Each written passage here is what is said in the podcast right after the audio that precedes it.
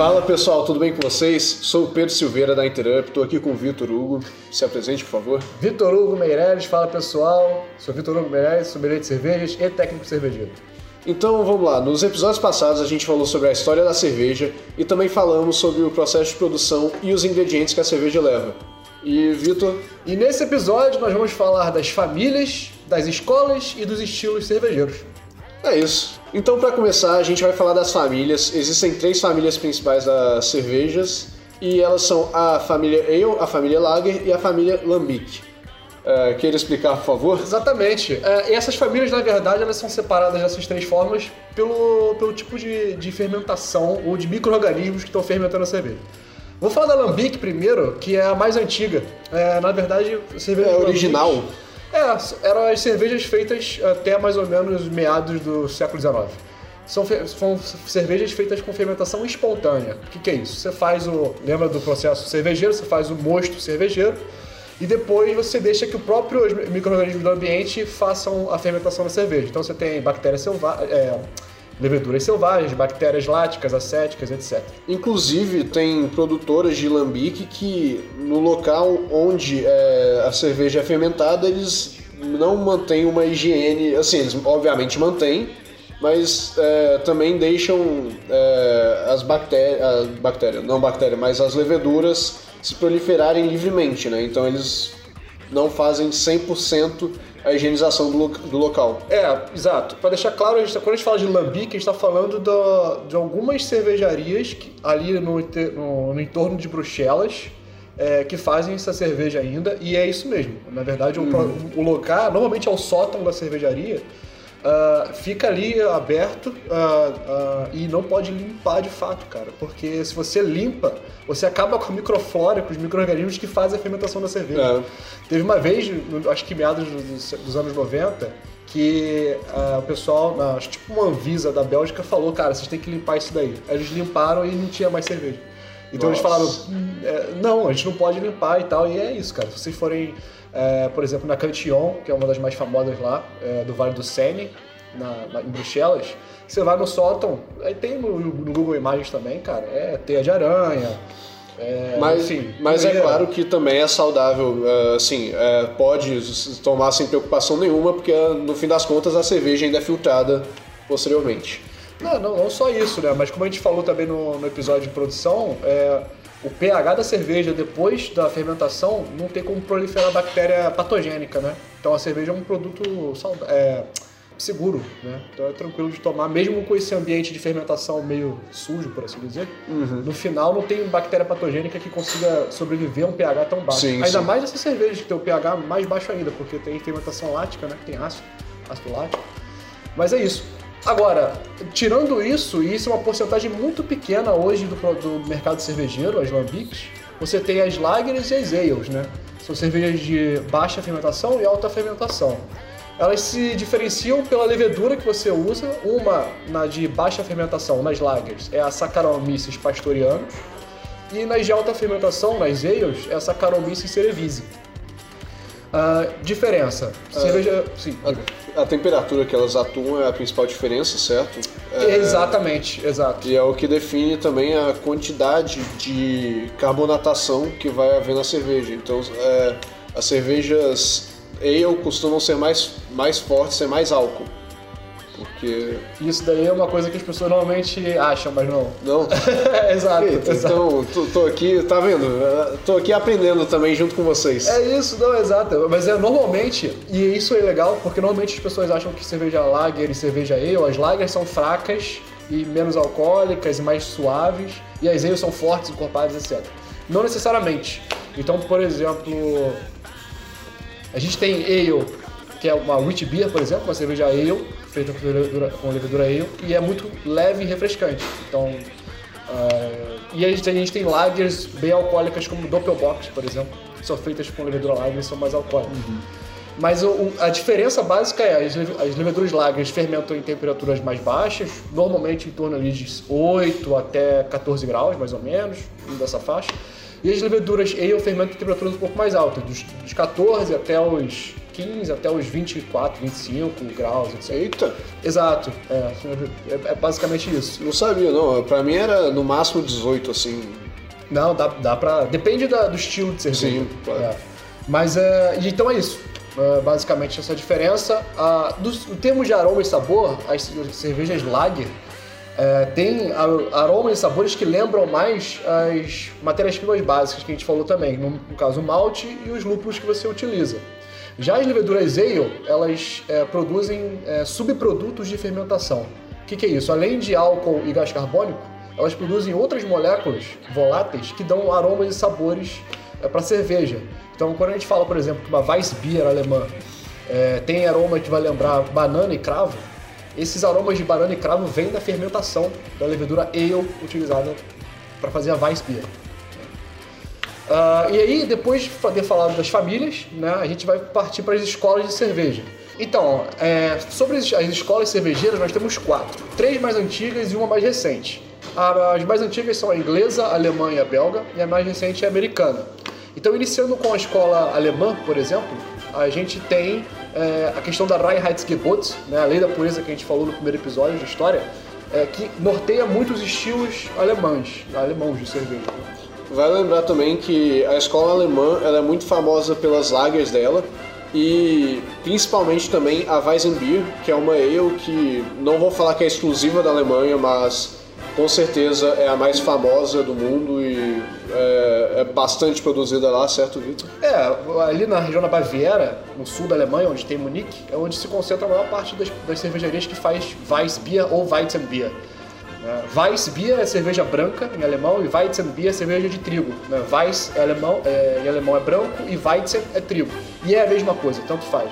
Fala- Inclusive é um dos meus estilos favoritos de cerveja. Não vou falar que é o favorito, mas tá ali em cima. Top 3 com certeza. pra Sim. Não, é, é o estilo. Que, normalmente, as cervejas de trigo são os estilos porta de entrada para quem tá saindo do, do mundo da cerveja de massa, né? São American Lagers, para as cervejas ditas artesanais ou outros estilos de cerveja. né? É, e aí, falando das lagers, a gente tem tipo estilos como German Pils, uh, Munich Helles, Dunkel e uma série de outros que são estilos alemães que são feitos com levedura lager. Ah, indo agora para a escola belga, já é bem diferente da escola alemã no que tange os ingredientes. Os belgas eles inventam muito mais, eles colocam frutas, condimentos, é, açúcar. Né? Normalmente você vê é, estilos alemães de cerveja, desculpa, estilos belgas de cerveja com teor alcoólico muito alto, muito por conta do açúcar que eles colocam, além do açúcar que vem do malte, eles colocam açúcar de beterraba, chama candy sugar, e aí você consegue aumentar teor alcoólico da cerveja sem deixar ela muito encorpada. É, a, a escola belga também é, vale lembrar que o- as pontuações que eu tô fazendo que as cervejas elas costumam ser bem mais adocicadas. Elas, elas têm uma tendência mais pro malte. Sim, assim. tem uma tendência bem, bem maltada e bem doce. E também é, elas são mais voltadas para a família ale das cervejas. Ah, sim. Ó, claro que existem Exatamente. exceções, como toda escola. É, nenhuma escola segue uma regra específica, 100%, mas elas são mais voltadas para a família ale das cervejas. E, é, se eu não me engano, é a única que ainda produz lambique ou... é, Sim, Lambic é da escola belga Uhum. e é feito só em Bruxelas, só na região ali do Vale do Sena. É, eu não gosto de falar que é só ali, mas você com certeza vai saber, mas eu não sei, mas é, eu, eu sei que com certeza, é, se não for a única, é a maior produtora de lambique. Sim. Não, é pra você chamar a cerveja de Lambic, é, ah, tem, que tá, tem que ser feito lá. Se for feito de alguma maneira, com fermentação espontânea fora do Vale do você tem que colocar, sei lá, tipo Lambic. alguma coisa assim. Entendeu? É, por- então, por exemplo, a Wheat Beer, que é a cerveja de trigo belga, leva casca de laranja e semente de coentro. Então, eles sempre têm essa característica de não ter muita restrição com os ingredientes. Vale lembrar que essa é uma lager. Wheat Beer. Se- Todas as cervejas de escola belga são ale. Mentiram pra mim. Pois é. Então corta isso, ninguém viu. Mas, é, e aí, cara, é isso. Assim, na Bélgica se faz lager, por exemplo. A Stella Artois talvez seja a cerveja lager mais famosa da Bélgica. Uhum. Mas ah, o estilo não é belga, entendeu? Então os Ah, estilos entendi, belgas entendi. são feitos O Levedura é eu, mas o estilo da, da Stella Artois não é um estilo belga, da escola belga, no caso. E qual que é seu estilo favorito da escola belga, cara? Cara, a escola belga é a minha favorita, né? É... Cara, estilo favorito da escola belga, aí tu me pegou, cara, porque eu adoro todos eles. Não, são Cara, muito boas. Eu sou apaixonado, depende muito do dia. Inclusive, a Guldendrack é da escola belga também, vale lembrar. Os estilos da escola. É, tirando essa, inclusive. Essa é É, Imperial essa, Stout. aqui, essa, aqui seria, essa aqui seria a escola inglesa, certo? Escola inglesa, exatamente, Sim. exatamente. Mas, Mas o é uma cervejaria O meu estilo favorito da escola belga, eu acho que é quadruple. Quadruple. É, são as mais famosas. É, é um. Sim, sim. é, próxima escola, então a gente também tem a escola inglesa. Sim. A escola inglesa é muito marcada principalmente por duas coisas. Né? Cervejas mais amargas, então tem um foco mais no lúpulo, ah, e cervejas tostadas. Né? Então você tem basicamente esses dois grandes gru- grupos, exatamente, que caracterizam bem a escola Stout. Então você tem as, todas as bitter inglesas e a India Pale Ale, a famosa IPA, né? É, caracterizando o amargor. E você tem as porters e stouts, variações de stouts, caracterizando as cervejas mais tostadas da escola. É, eles têm a tradição das cask ale, cervejas que são servidas em barris, sem, é, e é tipo. É, e tem muito em pub inglês que você tem aquelas alavancas grandes, os caras bombeiam a cerveja, então não tem, não tem um, um gás que empurra. É própria. É é uma bomba mesmo hidráulica que vai bombeando a cerveja, então tem uma tradição nesse sentido também. E, bom, a IPA da escola inglesa, pra mim, é minha favorita. E não digo favorita só na escola inglesa. Favorita de todas, a IPA é é uma cerveja mais amarga. Eu completamente apaixonado. E, bom, agora vamos pra. Para a escola americana, e é legal porque a escola americana ficou famosa justamente por olhar para a IPA inglesa e fazer a versão americana. Exato, a escola a- a americana, ela é muito famosa pelo, pelo lúpulo, né? Que eles Sim. colocam lúpulo em tudo, é um negócio incrível. Parece que eles. Parece, é, sabe quando você aprende uma palavra nova e você não para de usar? Aham, aham. É, é a escola americana de cerveja com lúpulo. E assim, isso é muito bom. Teve até o movimento é, Hopheads. Sim. Já conversamos, já falamos, citamos no vídeo anterior. Sei. E eu também gosto muito das é, IPAs, né? American Pale Ale, é, Pale Ale e IPAs americanas também eu gosto bastante. Eu gosto de cervejas mais amargas, digamos assim. Sim, sim. É, A diferença básica de uma American IPA para uma English IPA é basicamente o lúpulo que é utilizado, né? Nas English você tem os lúpulos ingleses mesmo, é, por exemplo, Fuggles, entre outros, e na, nas IPAs americanas você tem os lúpulos americanos, Citra, Cascade, Amarillo e por aí vai. Então, que dá um toque mais cítrico, né, floral e de frutas cítricas, como maracujá, e nas inglesas um toque mais herbal e terroso. Vale lembrar também, Vitor, que a escola americana da cerveja, ela foi a que realmente marcou a revolução da, da, da era moderna da cerveja, né? Porque É, a Craft Beer Revolution. né? Exato, Que gente Craft Beer falou, sim. Revolution, exato, e assim, foi um, foi um negócio que. Assim, eu acredito, posso estar falando asneira também, mas eu acredito que a, a escola americana de cerveja produziu bem mais cervejas que as outras escolas, assim, em um curto espaço de tempo. Você diz estilos novos. né? Exato, estilos novos, é, e assim, tá até hoje bombando, né? É, a escola americana, acho que a gente podia resumir ela como uma inovação. É uma escola que mais inova, é, a que tem estilos é, sendo desenvolvidos até hoje. Por exemplo, um dos estilos mais novos da escola americana é a New England IPA. né? Muito bom, A famosa. NEIPA. São IPAs mais turvas, mais aromáticas, nem tão amargas assim. É, e é isso. Então, assim, depois de falar das escolas, então a gente falou, né, deu exemplos e estilos, né, de cada escola. Sim, sim. E o que é legal é que, ah, não vou me alongar muito em estilo, mas se vocês quiserem se aprofundar, existem dois grandes guias de estilos, que é o BJCP e o BA. O BJCP é o Beer Judge Certification Program, é é um guia de estilo que tem até em, no, em É, aplicativo eu, pro tenho, eu tenho um aplicativo, eu uso o tempo todo quando eu vou provar uma cerveja e Exato. Você quer saber qual o teor alcoólico tem que ter um estilo, como é que é, como é que é o sabor daquele estilo, você A vai. cor. Esse, esse aplicativo, ele tem tudo, ele é maravilhoso. Eu, É. eu sou- eu sou clubista com ele mesmo, eu nem nego. É, e tem o BA, que é outro estilo, outro guia de estilos também. E os estilos de um e de outro são 90 e poucos por cento parecidos. Vai ter uma diferença aqui, outra ali, mas é basicamente é, bem parecido. Então, se quiserem se aprofundar em estilo de cerveja, vejam o BJCP ou o BA e estudem mais sobre isso, basicamente. A gente vai fazer a degustação da Golden Drac Stout, né? É, a Golden Drac Imperial Stout. Pure Stout. Exatamente. É, então, como eu falei, é, a Golden Drac é uma marca de cerveja belga. Mas não necessariamente é porque é uma marca de cerveja belga que tem que ser de estilo belga. Isso é uma coisa interessante. Sim, sim. Então, a uma Imperial Stout é um estilo de cerveja da, da escola inglesa, que é uma stout mais alcoólica. A Golden Drac tem 12% de álcool, então é uma Imperial Stout bem, bem alcoólica. Ah, então vamos lá, pessoal. Seguindo o nosso roteiro de, de degustação, primeiro a aparência. Então a gente tem uma cerveja é, com uma coloração bem escura, é um marrom bem profundo, quase preto, mas com uns reflexos contra a luz, uns reflexos rubi.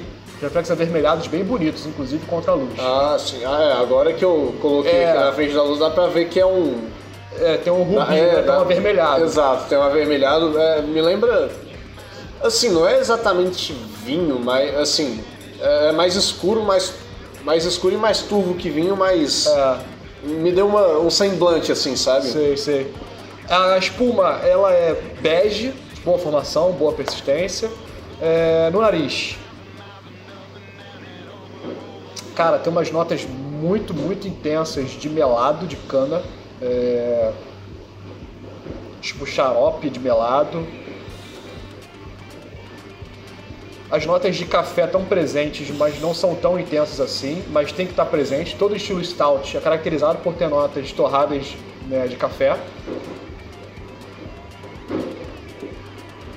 Tem algum frutado também de fruta escura, mais ameixa, eu acho, uma ameixa, aquela ameixa, é, ameixa passa, ameixa seca, né?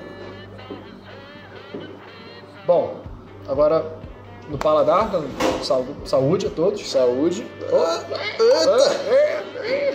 Vamos lá. Hum. Hum. Nossa.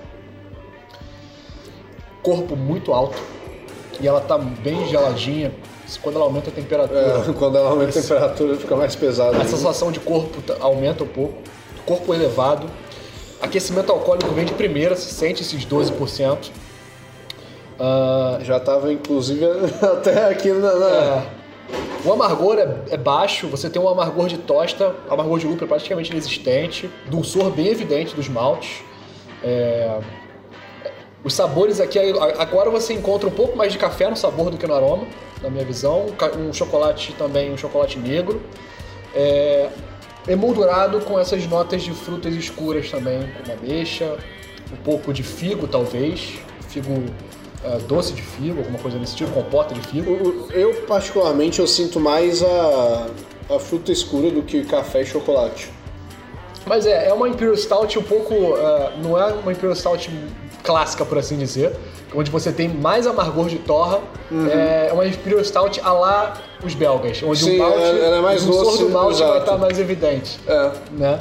É um negócio muito interessante que na escola belga você sempre vai sentir. É, É, é o jeito do- do- o doce, né? O, É, eles, eles dão mais eh, prioridade pro, pro produtor do malte do que pro amargor. E do- também, e também não é surpresa nenhuma, porque a Bélgica é um dos maiores produtores de chocolate do mundo também. E Pode ser que tenha alguma waffle, né? Também. Waffle, exato. Ah, com certeza tem relação, com certeza tem relação. A, a, a Brewmaster, Golden Dark Brewmaster, tipo, é muito a cara da Bélgica mesmo, É. colocamos assim.